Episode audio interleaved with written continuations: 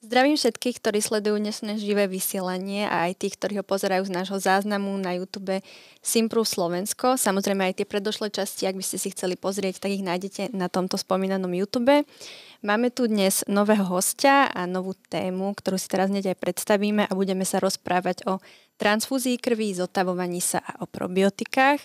No a na toto som si tu pozvala hostia, ktorý prišiel z Banskej Bystrice, za čo mu veľmi pekne ďakujem. A tým je hematológ a transfuziológ pán doktor Roman Mukera. Takže vítajte. No, ďakujem, dobrý deň prejem všetkým prítomným a samozrejme ľudí, ľuďom pri obrazovkách. A som rád, že som sem prišiel a môžem zodpovedať otázky na veľmi zaujímavú tému. Áno, ja sa veľmi teším. Je to možno pre niektorých eh, by povedali, že taká téma, ktorá sa úplne netýka trávenia, ale dostaneme sa k tomu, že je tam aj to prepojenie. Začneme teda už rovno otázkami na vás. Eh, možno nie každý si vie úplne definovať, čo znamená taká profesia hematológa alebo transfuziológa, tak nám možno môžete trošku približiť, že čomu sa venujete a aká bola tá cesta k tomu, že ste sa chceli tomuto venovať. No, hematológia, transfuziológia sú obory medicíny, ktoré úzko spolu súvisia, sú vzájomne prepojené a mm, aj keď to môže vypadať na prvý pohľad, že sú to dva samostatné celky, pretože hematológia je ako klinický obor medicíny zaoberajúci sa práve, by som povedal, takou prevenciou a mm, diagnostikou, vyšetrovaním, liečbou a potom dispenzarizáciou hlavne pacientov, či už ambulantných alebo teda pacientov na lôžku.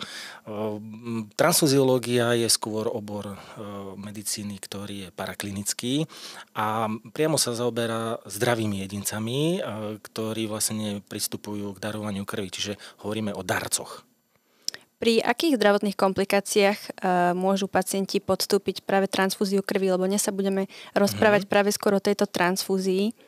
No, um, transfúzia krvi je, by som povedal, veľmi, veľmi zaujímavý a veľmi dôležitý e, výkon, ktorý má svoje špecifické indikácie. Sú presne dané. Hovorí sa, že teda transfúzia, ktorá nie je indikovaná, je kontraindikovaná a veľa, veľa transfúzií sa podáva práve v onkologických, u onkologických pacientov, onkologických liečbách. Potom sú to chirurgické zákroky, čiže chirurgia, ortopédia, že tam by som, hlavne tie chirurgické obory a operácie, transplantácie, tam je veľká spotreba krvi a krvných e, komponentov. Pri akých zákrokoch viete vopred, že sa musíte už na túto transfúziu napríklad pripraviť?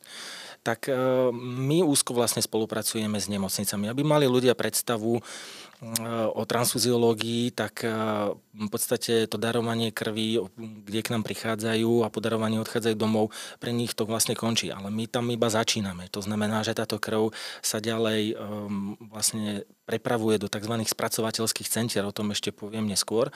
V spracovateľských centrách, už ako názov sám hovorí, sa krv vlastne spracováva. Rozdeľuje sa na rôzne časti, to si tiež môžeme povedať, že z čoho sa krv skladá, s tým, že e, každá táto zložka alebo komponenta sa spracováva a uchováva inak. Ehm, na vyžiadanie nemocníc, kde takým by som povedal spojovacím článkom je práve krvná banka, ktorá prijíma žiadanky od klinikov, to znamená od lekárov, ktorí sú priamo pri lôžku pacienta, potom oslovuje priamo nás. To znamená, že z tzv. transfúznych skladov sa vydávajú presne e, teda podľa požiadaviek presné množstva, či už je to krv, krvných doštičiek alebo je to plazma. Môžeme si vlastne trošku definovať tú krv a tie krvné mhm. skupiny, čiže krv je nejaká tá, nejaké to kvapalné tkanivo, čo som sa ja teda dočítala a poznáme rôzne krvné skupiny a krv vlastne nám uh, prenáša dôležité napríklad kyslík, kyslík uh, živiny. živiny, hormóny. Uh, Vitamíny. Od, áno. áno, takže môžete nám to trošku ešte takto detailnejšie priblížiť. Tá definícia krvi mm, je vlastne široká. My v podstate vnímame krv ako nenahraditeľnú, veľmi dôležitú pre život eh, tekutinu, ktorá prúdi v podstate v cievach. Máme jej zhruba 5 litrov Závisí to, je to plus minus, závisí to od toho, akú má človek výšku a hmotnosť. To znamená, že taký 100-kilový chlap má aj 5,5 alebo 6 litrov krvi, kdežto taká 50 kilová útla dievčina, tá môže mať tak 4,5 hej, litra krvi. Takže vravím, je to plus minus. No a krv sama o sebe, v podstate keď by sme ju nechali v skúmavke, hovoríme o tzv. sedimentácii, začne sa ukladať podľa mernej hmotnosti jednotlivých zložiek. Zlož zložená je teda z tekutej zložky, to je vlastne plazma, ktorá sa ktorá sa uchytí, alebo teda vlastne je na povrchu, lebo je ľahká, tak e, pod ňou sa nachádza tzv. Buffy code to je zložka zložená z krvných doštičiek a z bielých krviniek, e, kde sú leukocity, ktoré sa potom delia na viacero e, kategórií. No a na spodku tá je najťažšia časť, no a to je vlastne červená zložka, to sú červené krvinky alebo tzv. erytrocity. Prejdeme k tým krevným skupinám, ktoré som uh-huh. tiež spomínala. Uh, ja som sa dočítala, že až vyše 20 alebo aj viacero ro, nejakých tých rozdelení, ale že takéto hlavné je to vlastne Povedzte nám, ktoré. No, krvné skupiny máme 35 krvných skupín. Aspoň takto teda v, uh, je definované podľa Medzinárodnej transfuziologickej spoločnosti. No a tu si treba uvedomiť, že uh, niektorí ľudia počuli, že teda viac, ale to nie sú krvné skupiny, hovoríme v tomto prípade o tzv. Eh, antigénoch a tých je vyše 300, myslím, že 324 presne, eh, s tým, že to sú v podstate eh, na povrchu červených krviniek glukózové, glukózové nazvime to, častice, ktorými sa vlastne tá krv identifikuje. No a mm, e, sú veľmi dôležité z hľadiska imunohematológie, čo je, by som povedal, taká nadstavbová časť samotnej transfuziológie. Veľmi zaujímavý obor a zároveň zložitý, ale vnáša to takú krásu do celej tej transfuziológie. Čo sa týka samotných krvných skupín, tak e, ľudia poznajú hlavne tzv. krvný systém AB0RH, pozitív alebo teda negatív. Aby som to troška tak vysvetlil, musím sa vrátiť do minulosti, pretože už od pradávna ľudia v podstate krv vnímali ako magickú tekutinu. Hej. Mm-hmm. Dávno, dávno v podstate v, v takej hm, spoločnosti kmeňového charakteru v podstate sa snažili piť krv a tým získať silu toho jedinca. Čiže či to bola zvieracia krv alebo potom ľudské obete.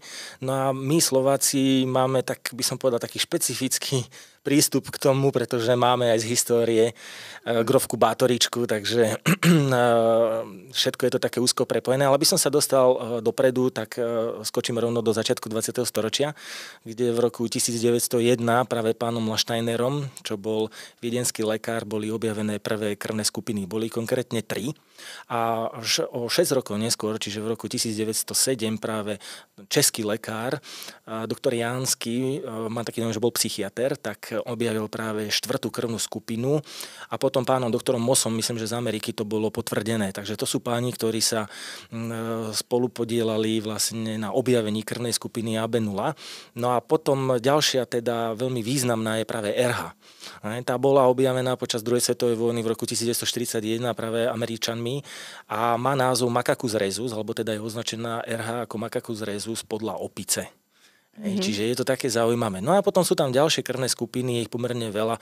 Uh, majú názvy podľa antigenov, môže byť KEL, môže byť systém MNS, DAFI, proste ich strašne veľa. Väčšinou majú názvy po pacientoch, po pacientoch, u ktorých boli objavené.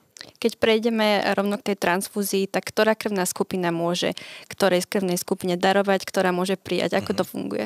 No medzi ľuďmi je veľmi taká rozšírená, alebo veľmi radi dávajú otázku, že ktorá je najvzácnejšia. Mm-hmm. No priznám sa, že na toto sa môžeme pozerať takých viacerých hľadisk, ale uh, my sami ani najzačnejšiu krvnú skupinu veľmi nemáme, ako tento názov radí, sú uh, zriedkavé krvné skupiny. Hej? Alebo môžeme hovoriť aj o zácných, ale to vysvetlím. Uh, vrátim sa k tomu, že my uh, teda hovoríme o frekventovanie, teda o frekvencii jednotlivých krvných skupín v populácii, to znamená, hovoríme o zriedkavejších a menej zriedkavých krvných skupinách alebo častejších. Um, Práve v slovenskej populácii je najrozšírenejšia krvná skupina A. Hej, následuje ju potom nulka, B a najmenej práve AB. A práve e, druhá krvná skupina významná, ktorú ľudia poznajú, je práve RH, ktorú delíme podľa toho, či má hm, antigen D, preto sa označuje ako RHD, pozitívna alebo negatívna. Čiže pokiaľ má to veľké D, to je zase vec imunohematológie, e, tak e, pokiaľ toto veľké D má, čo je antigen, ako som spomenul na povrchu krvných, červených krviniek, tak hovoríme, že je pozitívna a pokiaľ ju nemá, tak je negatívna. A práve tie negatívne sú v populácii, dajme tomu, že ich nazveme, že zácnejšie. Hej? Sú proste zriedkavejšie a konkrétne, ak e, sa budeme baviť o percentách, tak tých negatívnych je len 15% a pozitívnych je 85%. Ak sa napríklad ja rozhodnem, že chcem darovať krv, aké kritéria by som ja mala spĺňať a mhm. treba, keby ja chcem prijať krv ako príjimateľ, aké kritéria by som mal mhm. spĺňať? Tak uh, začnem od konca. Hej. Príjimateľ. Príjimateľia sú v podstate pacienti. A u pacientov to vždy za pacientov rozhoduje klinik. Ako som povedal, krv, ktorá nie je indikovaná, je kontraindikovaná, takže tam sa musí veľmi zvážiť hlavne benefit pre toho pacienta, kde tí pacienti sú teda pacienti, ako som spomenul, už onkologickí, chirurgickí, ortopedickí a väčšinou ide o výkony, kde strácajú krv. Čiže sú to operácie rôzneho typu, transplantácie. Ale používa sa aj pri mm, liečbách mm, anemických pacientov, ale e, musím povedať, e, alebo dať to na pravú mieru, že práve u anemických pacientov sa snažíme liečbu zvládnuť skôr medicamentózne, máme na to rôzne metódy alebo e, terapeutické možnosti a tá transfúzia naozaj prichádza ako posledná, lebo treba si uvedomiť, že vlastne transfúzia v úvodzovkách je taká malá transplantácia. Dostávame, dostávame biologický materiál od niekoho iného, cudzieho. A to je v podstate pre každého z nás, ktorý dostáva transfúziu cudzie. Čiže náš imunitný systém sa s tým musí vyrovnať. No a čo sa týka samotných ľudí, ktorí idú darovať kritéria, e, ktoré idú darovať krv, tak tu musia splňať kritériá. Na Slovensku môže darovať krv každá osoba vo veku od 18 do 60 rokov do 65 je to možné u tých darcov, ktorí sú už opakovaní darcovia krvi. No a e, všetky také tie kritéria pre darovaním krvi, ktoré by mali darcovia splňať, nájdú na našich internetových stránkach e, www.ntsr.sk, kde si môžu pozrieť, e, čo vlastne darovanie obnáša, aké sú tie kritéria. Spomeniem aspoň zo pár. To znamená, hmotnosť minimálna by mala byť 50 kg. To býva dosť často problém práve u dievčat, ktoré buď veľakrát e, sú tesne hraničné, to nazvime, alebo nesplňajú tie kritériá a tu žiaľ e, nemôžu byť darkyňami, pretože e, pri darovaní krvi je to zhruba asi 10%, to znamená, my odoberáme 450 ml krvi. Hej, to je štandardizované, sú na to váky, ktoré majú uzatvorený systém. To znamená, že vlastne kontakt s nejakým bakteriálnym alebo vírusovým činiteľom je minimalizovaný môžem povedať, že na minimum. To znamená, že e, práve darkyne, ktoré majú tú nižšiu hmotnosť, tak e, u nich tých 450 ml je už ďaleko cez tých 10%. Tam je tá hranica naozaj, myslím, že 13%. Viac by sme nemali, pretože toho darcu potom ohrozujeme. No a darca, e, ako vo všetkom, každý z nás máme to vo svojich rukách. To znamená, my radíme darcom, aby teda tých 6 až 8 hodín predtým nefajčili. To je veľmi dôležité, málo ľudí si to uvedomuje a naozaj ten cigaretový dým obsahuje vyše 300 rôznych látok, ktoré mnohé z nich, ak nie všetky, sú pre nás škodlivé. A to, čo sa dávame do seba dýchaním a v podstate plúcami sa, sa dostáva do krvného obehu, je to v tej krvi. A žiaľ Bohu, nevieme tieto, tieto látky uh, z tej krvi dostať preč. Hej, čiže naozaj je to dôležité, aby tých, tých aspoň 6 hodín, ak nie 8, nefajčili. Veľmi dôležité je, aby 12 hodín predtým nepili alkohol. Ďalšie také dôležité je mať dobré, dobrý zdravotný stav. Čo to znamená? To, môžeme sa baviť o tom, ale všeobecne hovoríme o dobrom fyzickom a psychickom zdraví a o nastavení. To znamená, že ľudia, ktorí idú darovať krv, nemali by k tomu pristupovať ako k hurá akcii, pretože eh, nie sú na to pripravení, na tú samotnú transfúziu, teda, pardon, nie transfúziu, ale na to darovanie krvi eh, by sa tí ľudia mali aj troška mentálne nastaviť. Čiže ja dá svojim darcom radím, aby teda už aspoň ten deň, dva predtým, ako sa rozhodnú zdarovať k nám, tak eh, aby o tom začali troška tak uvažovať, aby si to nechali uležať v hlave. No a potom pristúpili k takým veciam, ako je 24 mm, hodín pred darovaním krvi piť dostatočné množstvo tekutín. Čo to znamená? No, denne by mal človek vypiť 2-3 litre. Hej. Čiže to nechávame na tých darcoch, aby zvýšili ten príjem, čiže viac ako obvykle im hovoríme. Zároveň je doporučená ľahká strava. Keď už nie aspoň tých 24 hodín, tak určite večer a ráno, čo vrelo samozrejme e, tiež doporučujeme, aby ráno sa najedli. Veľa ľudí k nám prichádza nálačno, čo je veľký problém, pretože oni to majú zaužívané. Idem k doktorovi, idem dať krv, tak prídem nálačno. No a to je chyba. Lebo my v podstate zodpovedáme za takú kvalitu a bezpečnosť tej krvi.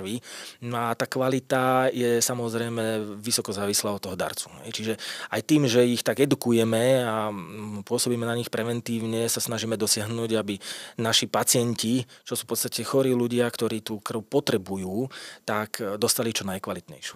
Čiže keď k nám vlastne darcovia prichádzajú, tak prechádzajú celým takým postupom, ku ktorom sa môžeme dostať ďalej samozrejme. OK. Ak je teda ten príjimateľ alebo pacient, ktorý ide e, podstúpiť transfúziu, tak čo všetko musí dodržiavať pred, uh-huh. počas tej transfúzie a po? Uh-huh. No, e, tak ako som spomínal, čiže e, klinik, to znamená lekár, ktorý je zodpovedný e, za pacienta, si tú krv vyžiada na základe presne špecifikovaných indikácií. To znamená, že vie, že ten pacient tú krv potrebuje a bez nej by neprežil. Takže eh, po, hm, poviem to tak, on, v podstate klinici si vyplnia žiadanky, ktoré posielajú do krvných baniek a ako som povedal, krvná banka je takým sprostredkovateľom. Tá osloví nás na základe žiadosti od lekárov, klinikov, no a my im v podstate vydáme. Vydáme im presne to, čo oni chcú. To znamená, hm, eh, nebolo to spomenuté, ale spomeniem to aspoň teraz, eh, že v podstate my odoberáme červené krvinky, ktoré nazývame ako erimasa. To znamená, taká celá krv, ako sa daruje, sa nepodáva. My ju spracovávame No a spracovame na, jedno, na jednotlivé vlastne komponenty, ako sú červené krvinky, to znamená už spomenutá erimasa, biele krvinky, ktoré sa ale podávajú len vo, by som povedal, takých špecifických indikáciách, čiže dosť zriedkavo, ale rovno prejdeme napríklad k plazme alebo teda k doštičkám, ozna, teda pomenovaných odborne, že sú trombocity. Takže takáto krv, keď je vydaná, tak v krvných bankách sa prevedie tzv. veľká krížová skúška. E, to znamená, či je krv kompatibilná. Používa sa rovnako skupinovosť Dostaneme sa aj k tomu, ktoré krvné skupiny e, sú teda e, univerzálne, môžeme to tak nazvať, ale u nás sa snažíme riadiť pravidlom e, rovnako skupinosti. To znamená, že pokiaľ krvná skupina 0 je univerzálna a pacient má krvnú skupinu A, snažíme sa mu dať krvnú skupinu skupiny A. Hej. Samozrejme musí sa tam dodržať aj rovnako skupinovosť v RH systéme. To znamená, ak je pacient RH negatívny, musí dostať RH negatívnu krv, ak je RH pozitívny, dostáva RH pozitivitu, ale môže dostať aj RH negativitu. Hej. Tam ten negatívny znak je v tomto prípade vlastne takou výhodou a môže sa podať pozitívnemu človeku, krvnej skupiny teda sa bavíme, ale RH negatívny nemôže dostať RH pozitívnu krv. Čiže e, robí sa táto veľká krížová skúška na, v krvných bankách a odtiaľ, pokiaľ je to všetko v poriadku, sa odosiela potom na klinické pracovisko. Za každú transfúziu zodpovedný klinik, lekár. To znamená, lekár si ju preberie, urobí tzv. malú krížovú skúšku alebo tzv. bedside test, alebo inak to možno poznajú ľudia pod názvom Sangvitest, e, kde na kartičkách e, sa vlastne krv znova kríži. To znamená, lekár sa presvedčí o tom, či naozaj tá kompatibilita je tam zachovaná. Samozrejme, skontroluje sa kompletne vak. To musí všetko sedieť. Krvná skupina musí sedieť, musí pozrieť vizuálne tú krvnú konzervu. To znamená, či tam neprebieha hemolíza, či tam nie sú nejaké vločky a tak ďalej. No a následne, keď táto krv je v podstate pripravená, tak spolu so sestričkou začnú teda pristúpiť k samotnému podávaniu. Robí sa to pri v podstate pri posteli pacienta, kde sa vykoná tzv. biologická skúška. To tiež možno ľudia poznajú. V podstate eh, mala by sa vykonávať trikrát. Spočíva v tom, že eh, po napichnutí vlastne žily pacienta sa začne sa pristúpi k samotnej transfúzii, kedy sa mu do krvného obehu podáva teda transfúzia, s tým, že eh, ten začiatok je taký rýchlejší. To znamená, biologická skúška je, že pacientovi ešte pred podaním samozrejme treba povedať, že zmeria sa tlak, zmeria sa puls, odoberie sa vzorka moča, teplota sa zmeria. To sa všetko zaznamená. No a po týchto vlastne výkonoch sa pristúpi k samotnej transfúzii, ako som povedal, robí sa ten, teda biologická skúška, ktorá spočíva v tom, že sa mu spustí na pár sekúnd rýchlo vlastne transfúzia a my sledujeme toho pacienta, či náhodou um, nie je, neobjavuje sa nejaká neželaná reakcia. Hej? Čiže nejaká triažka, e, stiažené dýchanie, bolesť na hrudníku, e, alergická reakcia. Čiže urobí sa to dokopy trikrát a v podstate pacient je stále, by som povedal, taký monitorovaný, sledovaný aj počas samotnej transfúzie častejšie ako bežne. To znamená, sestrička chodí, hm, ak to môžem nazvať, že každú chvíľu ho sledovať a pýtať sa, ako sa má, e, aby sme vlastne predižili hlavne tým nežiadu vedúcim reakciám, ktoré sa môžu pri transfúziách vyskytnúť. Takže to je asi tak všetko k tomu. Na čo musí takýto pacient bať? Odporúčate aj nejakú takú, že zdravú stravu, výživové doplnky? Môžeme možno prejsť k tomu, že čo som spomínala na začiatku, aké má trávenie, alebo aký má trávenie súvis aj s týmto našim krevným obehom a zase naopak. Uh-huh. No, čo sa týka samotných pacientov, tak ja som hematolog, transfuziológ, čiže my v podstate e, tie probiotika e, doporučujeme ako doplnkovú stravu, alebo teda doplnok, e, hlavne pri mm, chemoterapiách. Chemoterapia je veľmi dôležitá liečba, ktorá vlastne má aj svoje vedľajšie účinky. Okrem toho, že tým pacientom pomáha pri liečbe choroby, pôsobí na rýchlo deliace sa bunky. Čiže to si treba uvedomiť, že to sú bunky kostnej drene a sú to bunky aj traviaceho traktu. Takže tak ako pri antibiotickej liečbe pri chemoterapiách ten traviaci trakt dostáva, nazvem to, že dosť a je naozaj porušený. Hej. Ten mikrobióm nie je v podstate e, taký, aký by mal byť, tak to nazvime. No a v súčasnej dobe tým, že žijeme dobu, ako žijeme, ktorá je pomerne hektická, náročná, pýta si od nás v podstate celého človeka, tak to trávenie trpí. Hej, trpí či už našou životosprávou, psychickými podstate zmenami a tak ďalej. Čiže e, mikrobióm e, si neplní potom tú funkciu, ktorú by si mal. V črevách e, by som povedal, je črevný trakt má obrovské množstvo imunitných buniek. Je to svet v svete, kde v podstate práve to trávenie a ovplyvňovanie trávenia má vplyv na celý náš organizmus. Treba si uvedomiť, že ako jednotka človek v podstate všetky orgány úzko spolu súvisia. A keď trpí jeden, tak trpia aj všetky. No a práve ten mikrobióm je zodpovedný práve za tvorbu napríklad vitamínov skupiny B, hej, spomeniem B12, ktorá je tiež veľmi dôležitá z hľadiska možných anémií.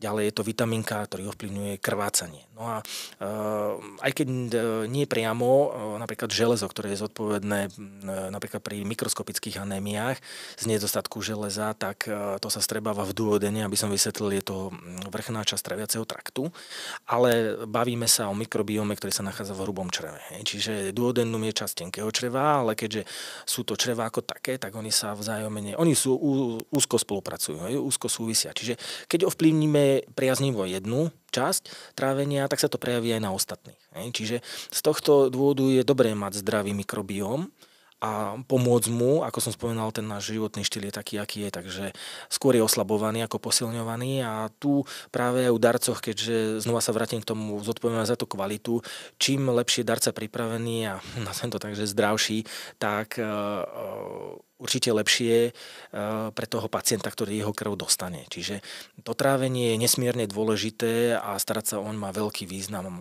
ako taký. Vráťme sa ešte k tej samotnej transfúzii. Na akej úrovni je podľa vás na Slovensku? Uh-huh. No tak uh, tu začnem zase troška také históriou. V podstate u nás transfúziológia sa začala, by som povedal, dynamickejšie rozvíjať po druhej svetovej vojne.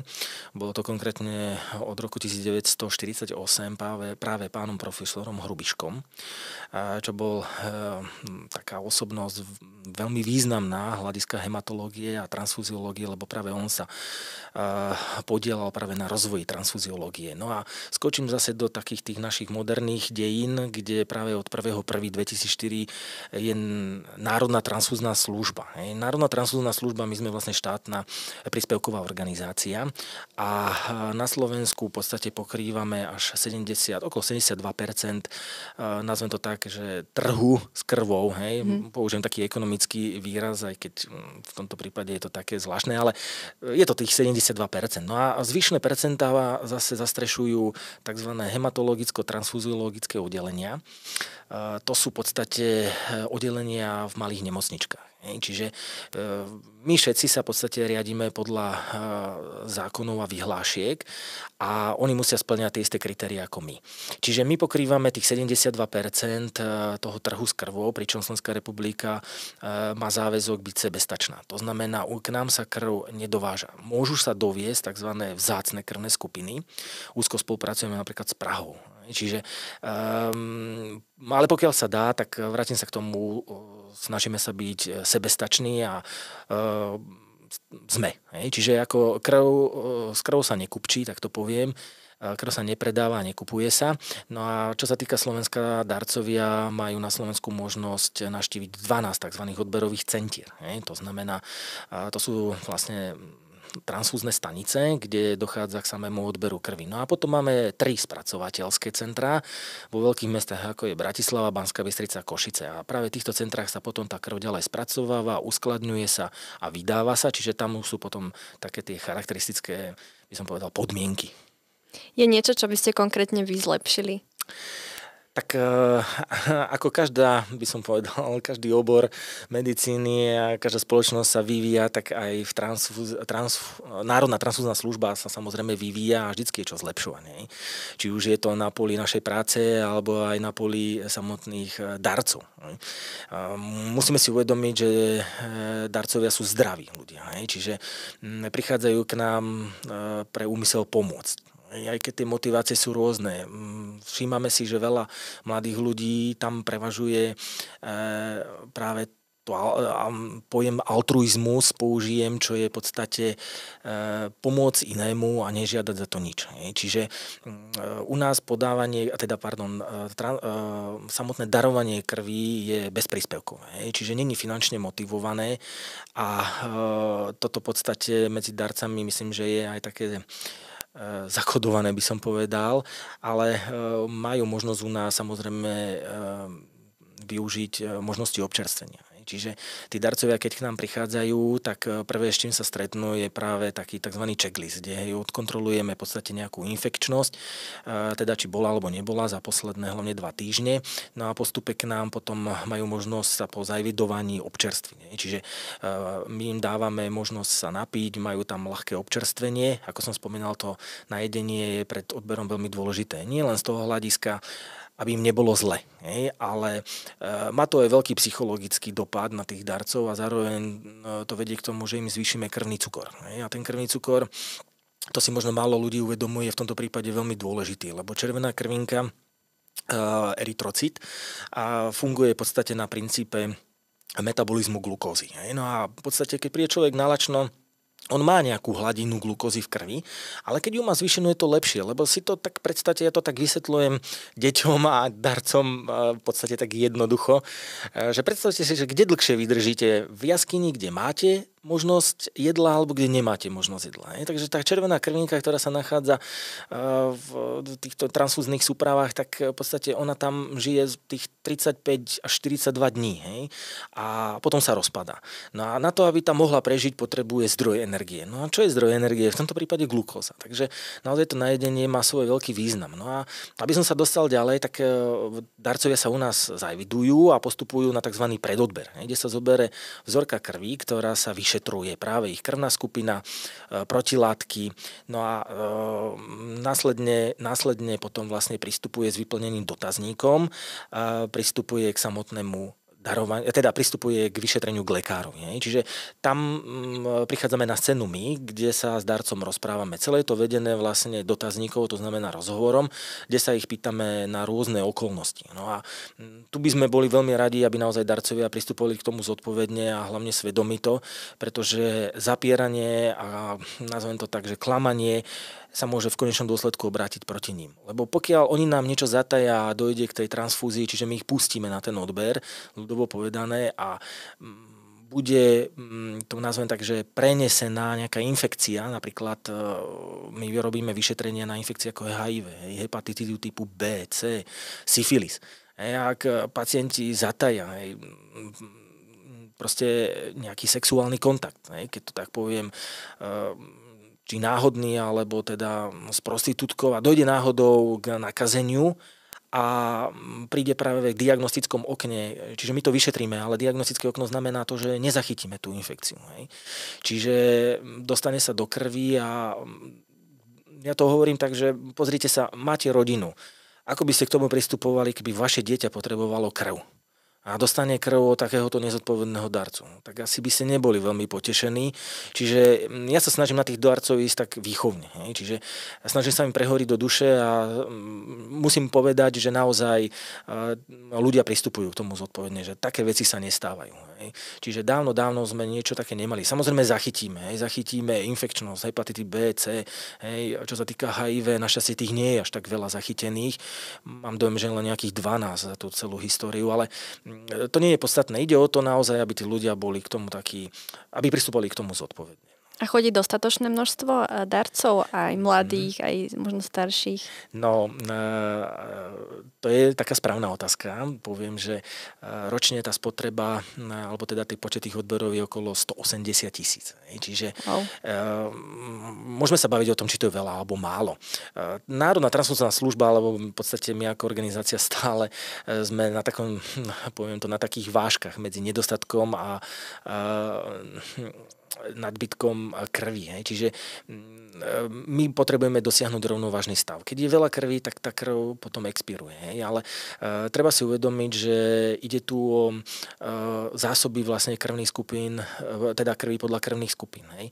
Čiže najmenej v podstate je krvnej skupiny práve tých negatívnych. To znamená, či je to A negatív, B negatív. A tu sa zase vrátim k našim stránkam, kde tí darcovia majú možnosť si napríklad pozrieť, že aké sú zásoby krvi. Hej? Čiže mm, práve takéto krvné skupiny, ktoré sú zriedkavejšie, tak e, sú chcené, hej, ale my pristúpime rovnako k všetkým darcom. Takže u nás sa darcovia neodmietajú, práve že my sme veľmi naklonení a radi, keď vlastne prejdú. Našu úlohu je naozaj im vysvetliť a dohliadnúť na tú bezpečnosť a krvi. Ďakujem veľmi pekne, že ste zodpovedali moje otázky. Dúfam, že sme inšpirovali aj mladých ľudí k tomu, aby darovali krv nielen mladých, ale samozrejme aj mladých, pretože ja tak zo svojej strany môžem zhodnotiť, že sa možno až tak veľa o tom nehovorí. Ja som rada, že sa bude aj viac, že je taktiež dôležité možno pri tej transfúzii užívať aj tie probiotika a môžeme prejsť k tej súťaži, ktorú sme si pre vás divákov pripravili. Ano. Takže môžete povedať o tej vaš- vašej knižke. Ja tu mám takúto knižočku, je to vlastne, je to moja knižka, ale názov je teda knižka o krvi. Je to mm, knižka pre darcov. Bola vydaná v spolupráci s, s Červeným, Červeným krížom. V podstate my s Červeným krížom úzko spolupracujeme a robia sa tzv. akcie na darovanie krvi. Momentálne prebieha valentínska hej, kvapka krvi, ale býva napríklad novoročná, vianočná kvapka krvi, študentská kvapka krvi, je pomerne veľa. Čiže práve v nábore nových darcov sa veľmi angažuje Červený kríž. My okrem teda našich kamenných, nazvem to staníc, robíme mobilné výjazdy. To znamená, za darcami chodíme, chodíme do škôl, stredné, vysoké školy, chodíme do dedín, chodíme do obcí, chodíme do miest, chodíme do podnikov. Čiže v tomto prípade je tu tá možnosť, keď, ako sa povie, že keď nejde Mohamedán hore, ide hora k Mohamedánovi, takže my chodíme v tomto prípade za darcami. No a čo sa týka tejto knižočky, áno, je, nájdu tam darcovia alebo ľudia, ktorí majú záujem o darovanie krvi a týmto ich aj vyzývam, aby teda prišli, aby sa presvedčili a videli, ako vlastne pracujeme, tak e, e, im zodpovie všetky otázky, ktoré ich ohľadne darovania zaujímajú. A určite tam nájdú veľa takých, e, by som povedal, mm, motivačných eh, činiteľov. Čiže mm, ja by som bol rád, keby eh, ľudia troška aj pátrali a získavali nejaké informácie. A moja otázka teda, eh, keďže sú tu dve tie knižočky, je teda, aby zodpovedali otázku týkajúcu sa Medzinárodného dňa darcov. Takže otázka znie, ktorý deň je určený pre, alebo teda určený ako Medzinárodný deň darcov. Táto súťaž prebehne na našich sociálnych sieťach, takže sledujte Instagram a Facebook, my tam všetko ohlásime. Ďakujem ešte raz veľmi pekne pánovi doktorovi, že nám takto poskytol všetky informácie a že nám vymyslel takúto skvelú súťaž a Ďakujem. že ste za nami aj prišli a teda ďakujeme všetkým, ktorí sledovali živé vysielanie alebo teda záznam a prajem ešte krásny deň, večer alebo po obede. Krásny deň prajem a dovidenia.